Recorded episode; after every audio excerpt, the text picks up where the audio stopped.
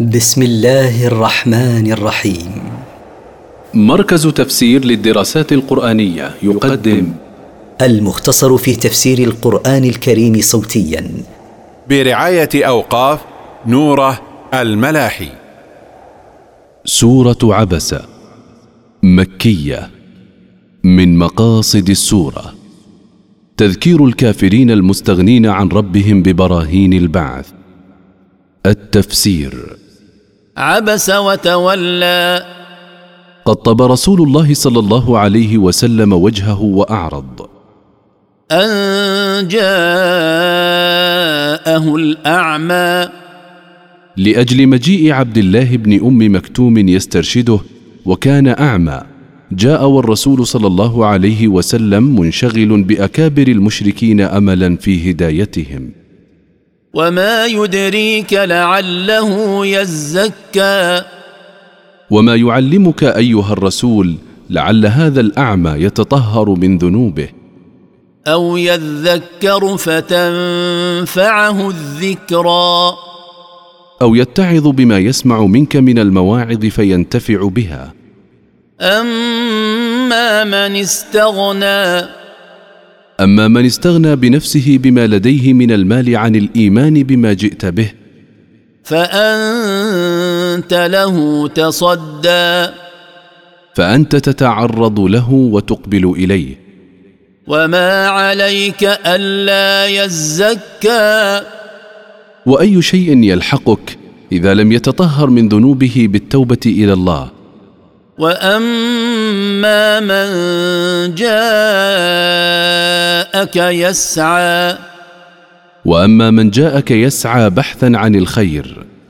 وهو يخشى وهو يخشى ربه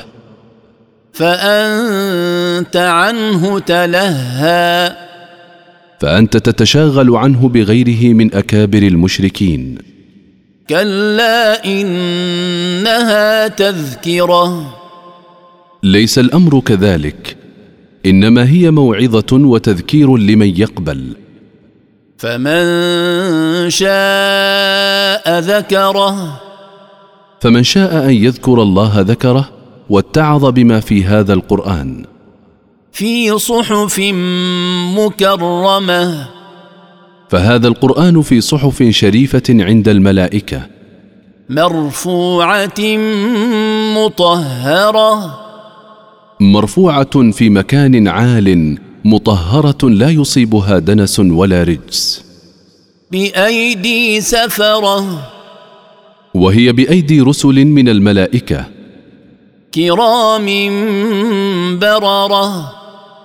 كرام عند ربهم كثيري فعل الخير والطاعات قتل الانسان ما اكفره لعن الإنسان الكافر ما أشد كفره بالله من اي شيء خلقه من أي شيء خلقه الله حتى يتكبر في الأرض ويكفره من نطفه خلقه فقدره من ماء قليل خلقه فقدر خلقه طورا بعد طور ثم السبيل يسره ثم يسر له بعد هذه الأطوار الخروج من بطن أمه ثم اماته فاقبره ثم بعدما قدر له من عمر في الحياة أماته وجعل له قبرا يبقى فيه إلى أن يبعث ثم اذا شاء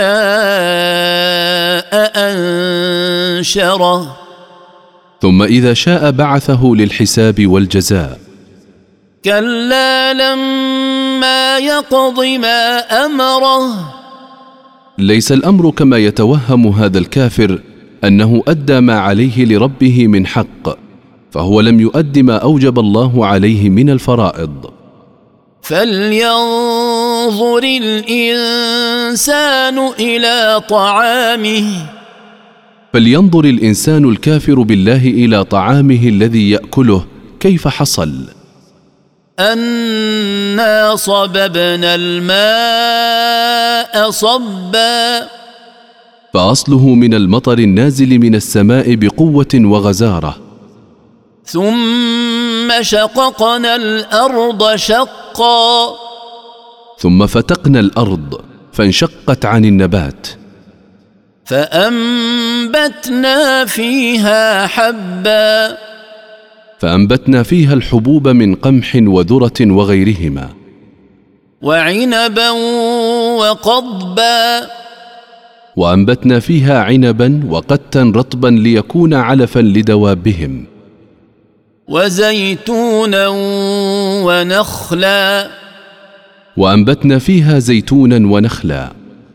وحدائق غلبا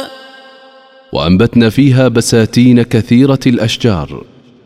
وفاكهه وابا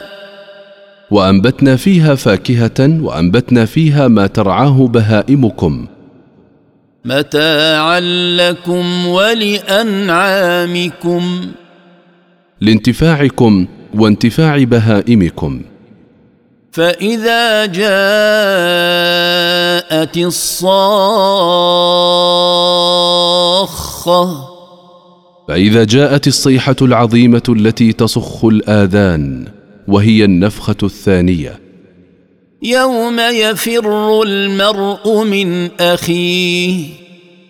يوم يهرب المرء من اخيه وامه وابيه ويفر من امه وابيه وصاحبته وبنيه ويفر من زوجته واولاده لكل امرئ منهم يومئذ شان يغنيه لكل واحد منهم ما يشغله عن الاخر من شده الكرب في ذلك اليوم وجوه يومئذ مسفره وجوه السعداء في ذلك اليوم مضيئه ضاحكة مستبشرة ضاحكه فرحه بما اعد الله لها من رحمته ووجوه يومئذ عليها غبرة ووجوه الاشقياء في ذلك اليوم عليها غبار ترهقها قترة تغشاها ظلمه أولئك هم الكفرة الفجرة اولئك الموصوفون بتلك الحال هم الذين جمعوا بين الكفر والفجور